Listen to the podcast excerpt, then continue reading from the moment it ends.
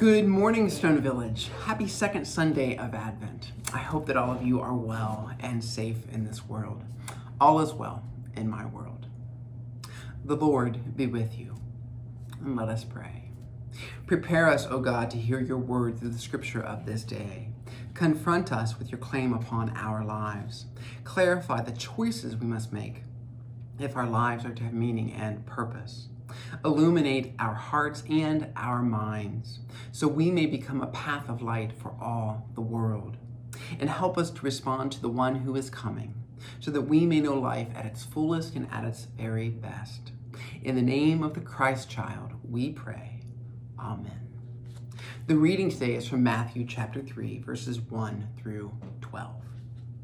In those days, John the Baptist appeared in the wilderness of Judea, proclaiming, Repent, for the kingdom of heaven has come near. This is the one of whom the prophet Isaiah spoke when he said, The voice of one crying out in the wilderness, Prepare the way of the Lord, make his paths straight. Now John wore clothing of camel's hair with a leather belt around his waist, and his food was locust and wild honey. Then the people of Jerusalem and all Judea were going out to him in all the region along the Jordan, and they were baptized by him in the river Jordan, confessing their faults. But when he saw many Pharisees and Sadducees coming for baptism, he said to them, You brood of vipers, who warned you to flee from the wrath to come? Bear fruit worthy of repentance.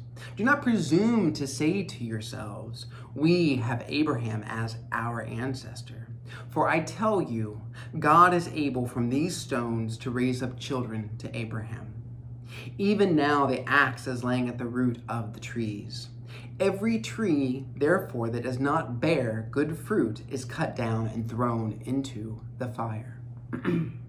I baptize you with water for repentance, but one who is more powerful than I is coming after me. I am not worthy to carry his sandals. He will baptize you with the Holy Spirit and fire. His winnowing fork is in his hand, and he will clear his threshing floor, and will gather his wheat into the granary. But the chaff he will burn with unquenchable fire. This is the word of God for the people of God. Thanks be to God. what would you do if I preached today's sermon like John the Baptist? What if I was as blunt as he? Let's give it a shot. So, what brought you slithering in here today, you daughters and sons of snakes? Why are you here? To make yourself feel better? about how faithful and good you think you are? Are you here to give God that list you call prayer? I don't care what you've done for this community or how much money you've given. I want to know what you're doing with your life. Where are you headed? Don't give me polite answers. This is not dress up and pretend time. This is serious. And there are consequences to the way you live and the choices you make. So, if you are here to change your ways, to live a different life, to open yourself to God, to truly love your neighbor as yourself, then show it. Live it. Let it be seen by the choices you make, the priorities you establish, the actions you take, and the words you speak. If that's not why you are here, then get out. Go home. Go on. Slither back to the hole you came from.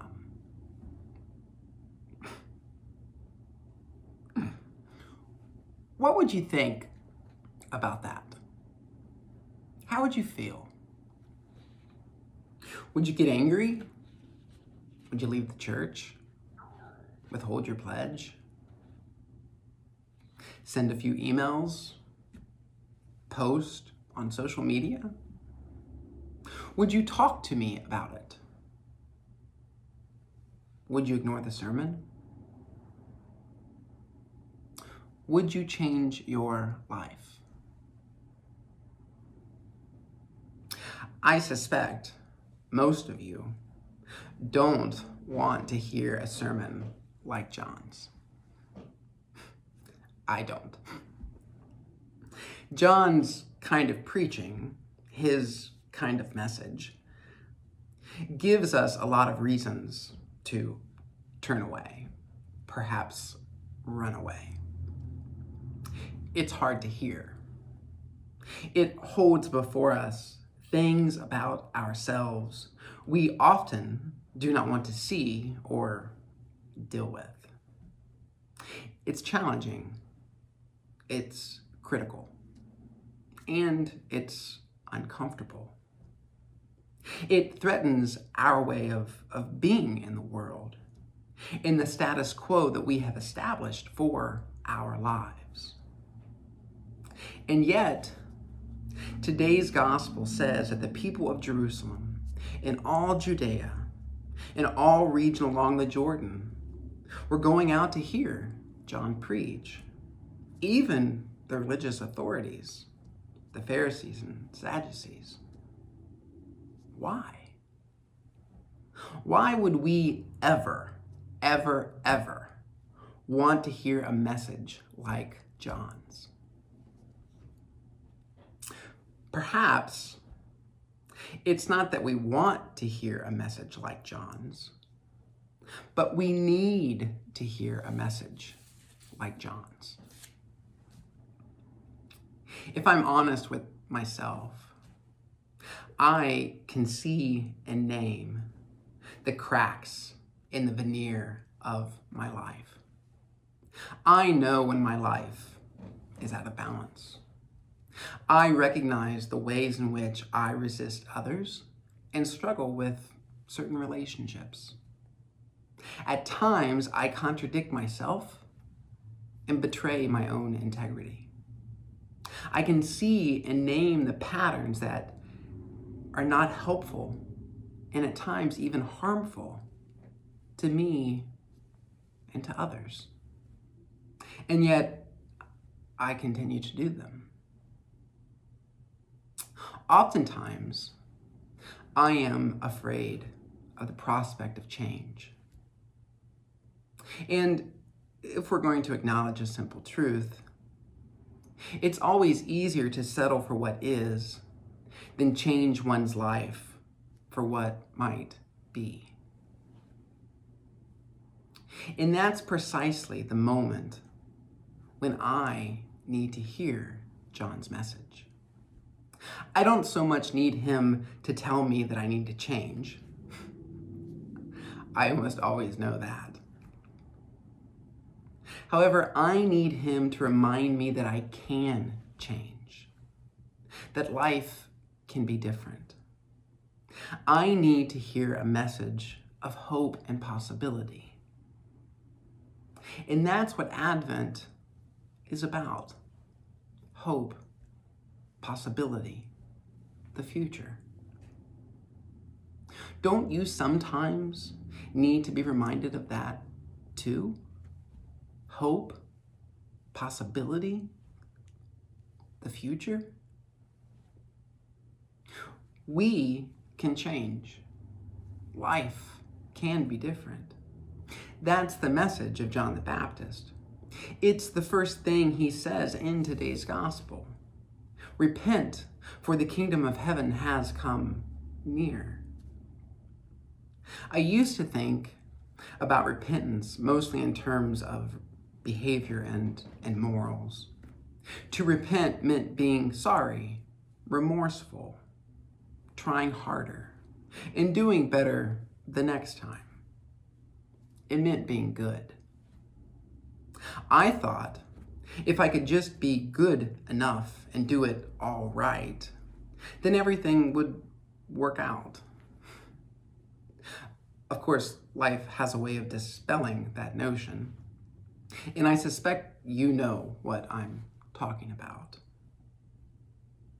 So, what if repentance is about more than being remorseful or trying harder or a program of, of self improvement? What if repentance is really about returning to our truer and better selves, reclaiming our own integrity, and refusing to betray ourselves? I now think of repentance as learning to walk. It's not so much about whether we will fall, we will fall, but whether we will get back up when we do fall. For me, repentance is about getting one's life back on track, the opportunity to change one's mind, to have a change of heart, to change the direction of one's life. So it's not so much about guilt or innocence, but about wholeness and fullness. It's less about the past and where we've been, and more about the future and where we are headed. Repentance offers us a future. It invites us, calls for, and solicits a change, a response from us. It doesn't have to be a huge change. It's not a once and for all type of thing. Repentance is a way of life. We repent our way through life. We repent our way into wholeness. And so I wonder this day, what would that look like for you? What is one change you could make today, or at least begin, that would bring a degree of wholeness and fullness to your life? Perhaps it's a change that would deepen a relationship you have.